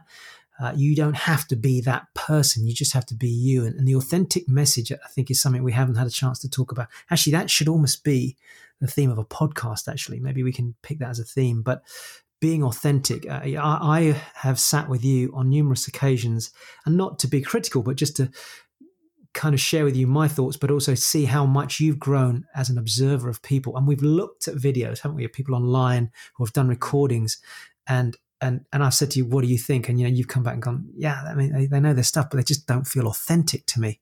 That's the important thing, isn't it? It's like, can I be authentic? And I think the skill is learnable, but you don't have to be a clone of someone else. I mean, does, am I making sense, Harms? I think that's the key. I think how many people go about public speaking is, you know, possibly this misconception that I have to be able to speak confidently in front of somebody yeah. like this person, like the, uh, although he's absolutely incredible, but I have to be like Barack Obama. Yeah. And then when they can't be that person, they are presenting themselves in an inauthentic way again they end up in the cycle of actually maybe I shouldn't be a public speaker. Maybe it's not for me. You you, you see harms, uh, you know, as as a speaker. You, know, you have to. sorry, that's my Barack Obama impression. but cloning is a term that I hear used, and you know, modeling and cloning are two different things. Modeling somebody is very different to trying to clone what somebody does. So yes, you can learn the skill. I mean, yeah, I said this already today on this on this uh, recording, but I spent some time this morning with somebody just really firming up their commitment to wanting to speak as opposed to being this idea of being a trainer for somebody else. Um, and ask the question, do you feel you've got a message? Yes. Well, if, you, if the answer is yes, then let's just get on with this. Don't, don't be focused on the obstacles. Focus on what you need to do to overcome this and, and learn the process. And the process is, is very specific. And I, you know, I am going to, I'm not going to go into the detail of it here, but at the same time, I'm, I'm going to genuinely talk about. Is it all right for me to elaborate on communicating with impact? Because I think uh, that is yes, so all encompassing. It, it, just does everything it says on the tin, doesn't it? It literally. Okay, and I wanted to ask you that question. So before we jump into a sort of a how to action process, yeah. we mentioned the phrase CWI, those three letters. Yeah. So if you just talk to the audience, and I know I'm aware of it, but it's it's great to set that foundation for the listeners. Is talk us through communicating with impact, which you know we refer to as CWI for shorthand, and maybe throw in there you know why people misunderstand public speaking for being something which I mentioned already, which you just sort of talk confidently. I say why people misunderstand this. This was my genuine misunderstanding. I thought public speaking was I have the ability to stand up in front of a group of people and talk confidently. Whereas I discovered there's a slight error here when I turned up to communicating with impact and realized okay, this is a system, this is a process, and it's not just about standing up and talking to someone. Hopefully, as a listener, you've discovered that as you've listened to this podcast. We've spoken about things like the message. But, Ro, what's if somebody came to you and said, CWI, Ro, what is that? What does it mean? Well, okay, so a lovely example is I spoke to a very dear friend of mine who I've known for probably 18 years now. And she's just watched, and you know this because you, you, you've obviously been part of me creating this the CWI online webinar. That's about an hour and 20 minutes. Now, you and I both know that webinars can vary from sort of half an hour to two and a half hours.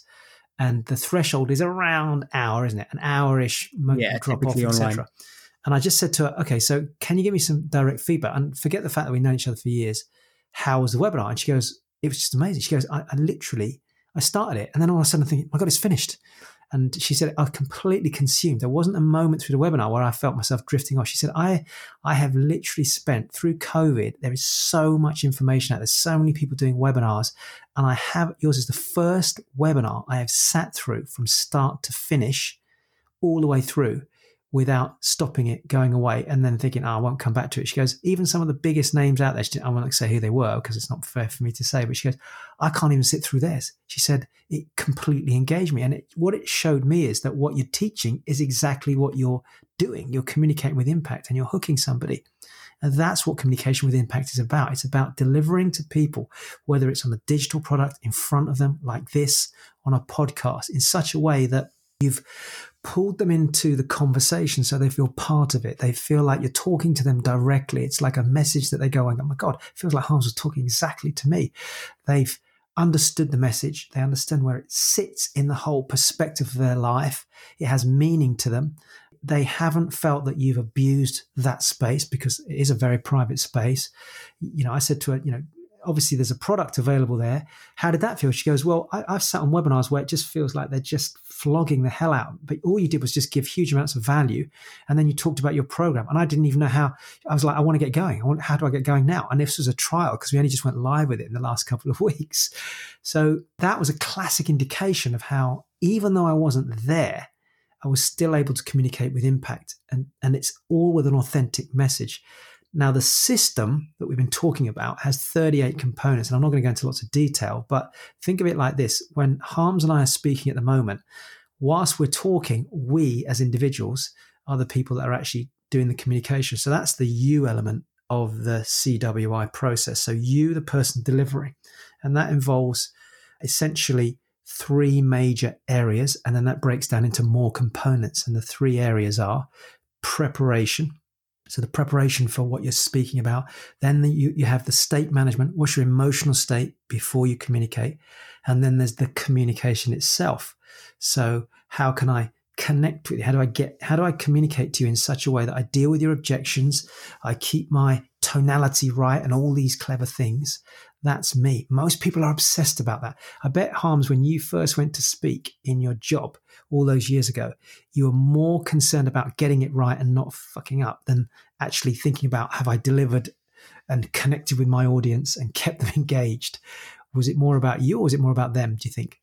It was all about me, right. me, me, how I felt. What was I going to say? Right. It was all about me. So I was only dealing with one area of uh, what you described there. Exactly. And and it's not that's not a bad thing. It's just that we're, that's because of this fundamental fear that we have about fear of speaking in public. So I focus on making sure I am right.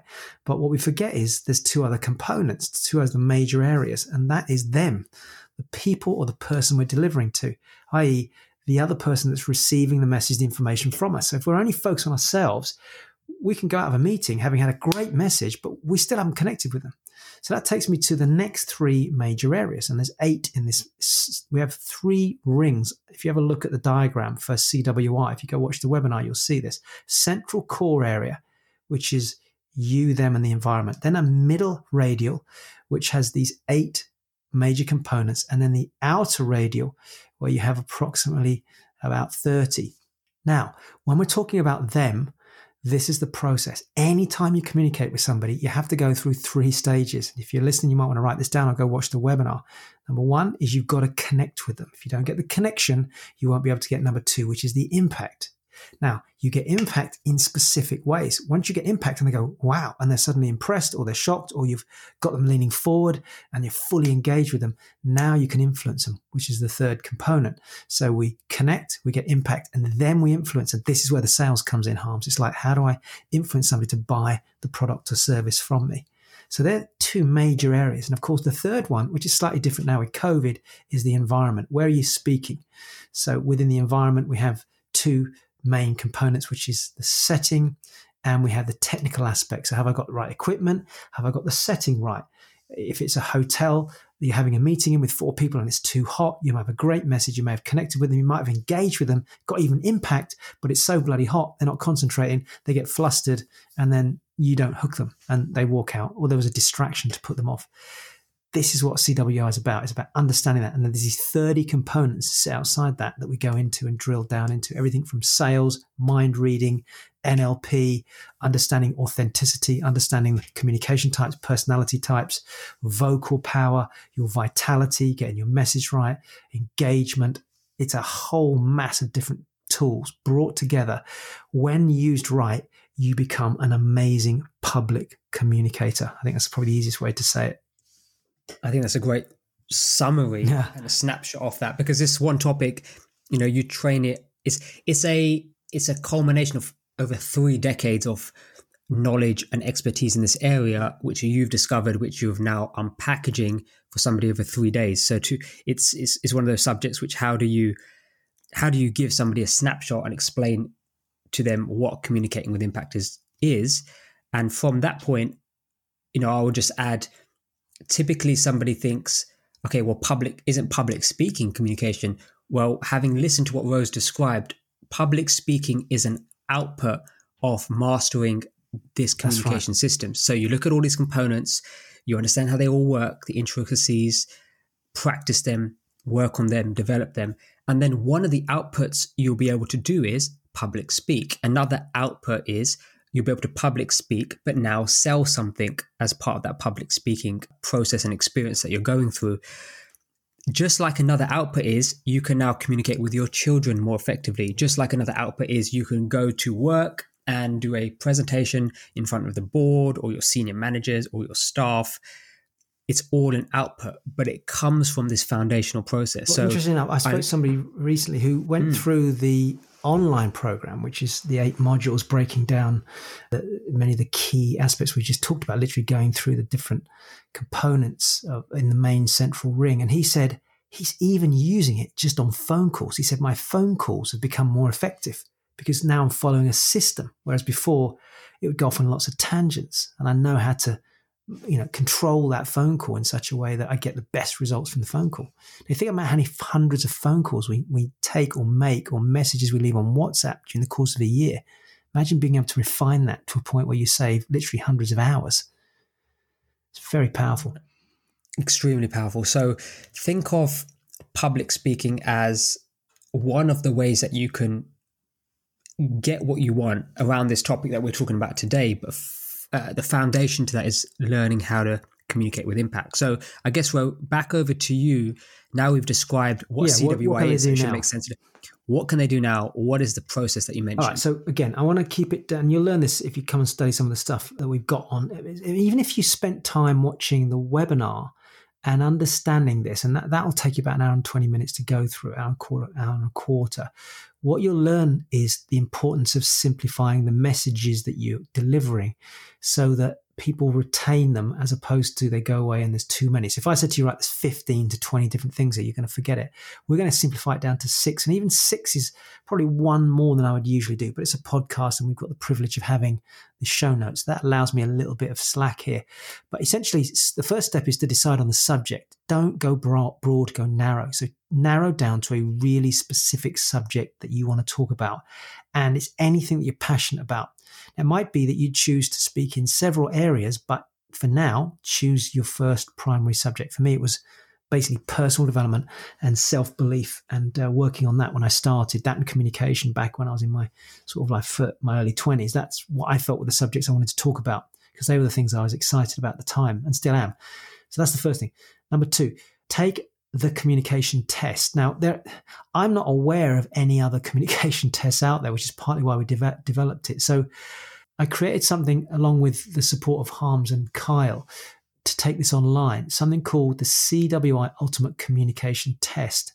And I would say what it takes about seven minutes, Harms, to take the test, something like that. Seven minutes tops. I've personally taken it four or five times, and just to work out how long it takes, probably five six minutes. It will get quicker the uh, more you take it, but yeah, of course. It's fifty. Yeah. It's fifty six questions, but there's one lead question, which is basically what area do you want to focus on first. Now, why is this important? there isn't really a test like this anywhere in the world. So, what this does, it gives you the opportunity to narrow down into one of these eight key areas that you need to work on. It will help you identify where you're coming up short. And that's great because it means it's an area to work on. And it then goes to a video with me saying, hey, look, this is the area you look like you need to work on at the moment. Here's some suggestions that you can start to do now. And then there's a, some nice descriptions below that that Harminder helped me shape up, which essentially tell you what things you need to be working on right now in that specific area. So I think that's vital. It's a free test. If we, how do we, can we get them to do it here, or are you going to put it on the show notes? Where, where should they go? Actually, really good, really good question. So all you have to do, if you're eager to do it now, and I think eh, having understood how podcast, powerful yeah. communication is, yeah, you could, it, and because it's a, it's available on mobile, you just simply have to go to secardo.com forward slash test. So you could do that immediately as you're listening to this. The second place is I will put it in the show notes. Right. And what I personally love about it, where is once I do it, you know, I am able to discover one key area of your communication system that I need to improve on in order to increase my ability really to communicate with impact. So you mentioned a handful of components it will give me one of those. And no doubt you're going to go on to explain how that works in a moment. Yeah, so number three really is now start to work on the key components. So now you know what area that you're coming up a little bit short on. Maybe it's just a weaker area in your communications process, then you need to focus in and work on that. And that's where the test will start to give you the first nudge. If you have the time to do that off the back of the test, go and watch the webinar because the webinar now drills further down the rabbit hole on this and it will give you insights that you can start to implement immediately. And that's the purpose of the webinar is to start to give you some tools to, to work so on. when so when Gina took the test, so my wife when she took the test, her result was influence. So that said to her, she has to work on this area of communication known as influence, which is one of the components from the communicating with impact system. So we had a laugh and said, actually, that's very relevant right now because we've got a little little yeah. boy being born, a son, and you know, influence is something she's going to need to handle him. And you know, that, that we just had a little chuckle there because it's quite relevant to and where she is in life at the that's moment. That's a great point. It's influence at any level. It's whether you're a parent or you're in a business and you want to influence somebody to buy a product or a service from you. That's why it comes up out of the test. You go, most people that we've had the result back have said, that's just so accurate to where I'm at the moment. And that's the beauty of this test. It really pinpoints it down for you. Yeah, think personality test, like a personality test. If you're listening to this and saying, okay, what, what's it similar to? Well, you know, there's lots of personality tests out there. This is like that, but it's specifically focused around, and it's the only one of its kind around communication and identifying an area of communication to improve on right now. So that takes me to step four. So having established out of the main eight components which area you need to work on, you've got a few choices here definitely go and do the webinar because it will start to drill you down a little bit further and give you some work to do. And remember, what I'm trying to do here is give you a structure because if you go off randomly trying to improve different things, there's no structure to it. So the CWI process enables you to do it in a logical pr- procedure, which you can then choose to do quickly or, or over a slower period or a longer period of time. So go and do the, the webinar. Now, off the back of the webinar, it's entirely up to you whether you want to take it further. There is a paid program, it's an eight module program, it's about six to seven hours worth of material. It's very intense. It, it's me literally taking you through the different eight components and breaking it down for you so you can start to implement it in your personal life, in your business. If you want to improve on sales, if you want to just become more professional as a speaker, or you're an existing coach or a mentor or a speaker and you want to take it to another level. You know, we've had all people different levels going through this. And it's great because you can work from home. And with it, you also get a full set of the slides, which is great because you can print them out and have them as almost like cheat sheets for you as well. Mm, I like to call them flashcards, flashcards like communicating yeah. with impact flashcards, and it's it just reminds you of certain components. If you are about to go into a pitch, a business pitch, a property money raising a scenario experience, if you're about to do a talk, you know, skimming through these flashcards after the program just reminds you of certain key elements which you just may overlook until it becomes a, a personal habit of yours. Yeah, brilliant. So that's number four. Number five is get out and practice and apply this to anywhere apply it in your relationship, in your business, in your job. If you're on a coaching call, if you're doing a Zoom call, a Skype call, there will be so many elements to this. And as you know, my friend was saying yesterday or today, whenever it was about phone calls, is you just apply it. And you'd be surprised how deep this sits. It's so unconscious that you find yourself even in a meeting, or you, know, you, you might be on an online meeting where it's starting to go off track, and you immediately pull in some of the elements of this, and you'll find yourself being called upon then to become the person leading meetings and steering things because you've got a systematic approach to it and it naturally puts you into that space of being a professional speaker in that respect. So get out and do what you're learning. And then the last one is if you really want to go deeper, then you want to start to look at the full 38 components. And that's where you might want to look further down the line at we have our CWI live events, which are going online shortly. Again, we have no dates for that, but that could be something you can consider, possibly working with a CWI coach, someone to help you specifically. Again, I don't know where you're all at at the moment when you're listening to this, but that's certainly further down the line. There's enough stuff to do now. For example, the free test, the free webinar, and possibly going look at the online. I want you to get to a point where you've got a skill that you can just transcend at any level. And then there's the rabbit hole. And the rabbit hole is where you really take this to a completely different level. And that would require more time and effort to put in to make that happen. And I think that's a good start at this point because it's not about public speaking. It's about, as we've said several times, learning the skill of communicating and then bringing that into your public speaking. Absolutely. Thanks for defining that role. Let me just quickly skim through that. And I will put that on the show notes as well. Is essentially decide your subject, then take the communication test, which will help you work out exactly what area you need to work on first, one key area. Then you're going to have all the information you require to start working on that area as part of the result you can go do that. And remember, all of these steps are free uh, so far. Having then established that and started to practice that, go and have a look at the webinar, go and experience that, where you start to have a wider understanding. I mean, Ro shared Communicate with Impact within the space of two minutes. We talk about that in the subject uh, for approximately just over an hour on that particular webinar, and then deep dive into it. Deep dive, start to learn the components via the online program, start to use that start to go raise money with that, start to see results in your life that could actually just transform your life. If you think about some of the ways we've described the hundreds of thousands of pounds that could be made via public speaking, but even starting at a point where, like uh, your personal friend Ro, doing online events, promoting his product and service, starting to generate revenue via that mechanism, something which we're passionate about in my particular business is by learning this, you can apply public speaking to positioning yourself as an expert or an authority around selling your own product and service around your own business. I mean, that's one of the most incredible outputs you can do. It's your business, you're the face of it, you're the front of it, and nobody's going to be able to sell your personal business better than yourself. And that comes with a fundamental skill of communicating with impact. So I'm excited to see listeners who pop up and message us and say, I took the test, this is my result, and I can't believe how accurate it is because that's been the typical feedback that we've got back. So that's a snapshot of the process there. Ro, is there any final message you want to share before we sign us up? Off because I'm just going to share a personal note from something you share with people who are just about to embark on the Communicating with Impact online program. Uh, listening to this, hopefully, you've been inspired by the idea of speaking publicly. And if you've had it on the back of your mind for a while, it means that something in your soul has driven you to this point to listen to this podcast. Go and do it.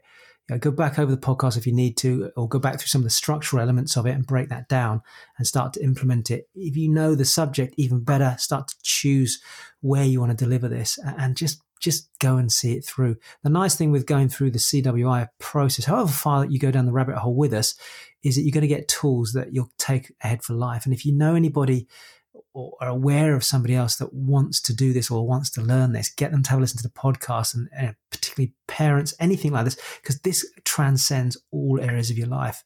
But don't hold it back. Don't live in regret. And in five, ten years' time, gosh, I wish I'd done that now's the time to do it. This is a really great time to be taking your message out into the public space. And I really hope to see you on one of the programs. And if you ever get to a live event, give me a shout and say, hey, we went through the podcast because uh, you're going to get a chance to interact with me as well live, uh, whether it's online or face to face. Amazing, wonderful. And I just want to almost hammer home the fact that communication is fundamental in all areas of your life. And a personal note, which I'll read off, which you share with people who are just about to embark on, you know, your communicating with impact experience and journey is a personal note, note from yourself. So I hope you don't mind me reading it, which is I, i.e., Dr. Ro, encourage you to take this opportunity to learn how to communicate. And we, you know, the whole team behind Communicating with Impact believe as the world around us evolves through technology, which is drastically real, as we've discussed, globalization, and the changes in the job market, you know, the whole conversation that a career is no longer for life. The reality is, communication itself is the new currency, which Ro you describe to your audiences. Who will thank you for this? Relationships will thank you for this. Companies will beg you for this, especially in the sales arena. Your children will wish you had it, and society as a whole needs it. Just period, based on what Ro's just said and shared with you there. The time of being mesmerized by movie stars, leaders, influencers, and heads of organizations, in my personal opinion, and for us here at the Cicado show, you know, that time is over. It's time to take that control and that mesmerization back into your own hands. So, regardless of what you want to communicate for, be better in, it just simply starts with learning how to do it once and for all. And simply as a result, your relationships, your finances, your career, your business, and day to day life and your public speaking will never look the same again. So I guess that's a message from Ro and all of us here at the Cicado show who are passionate about the topic of communication. Hence, we communicate via the power of podcast. We are extremely passionate on this subject. So everything that we've discussed today, we will share in the show notes Ro and for the listeners at home, the processes, the systems, and also the useful links so you can get started with the communication test for free and also the discovery webinar where you can understand more about communicating with impact as a system and how it can help you in all those areas I discussed your relationship, finances, career, business, and day to day life. So, for myself and Ro, it's us signing off. We shall see you on the next episode.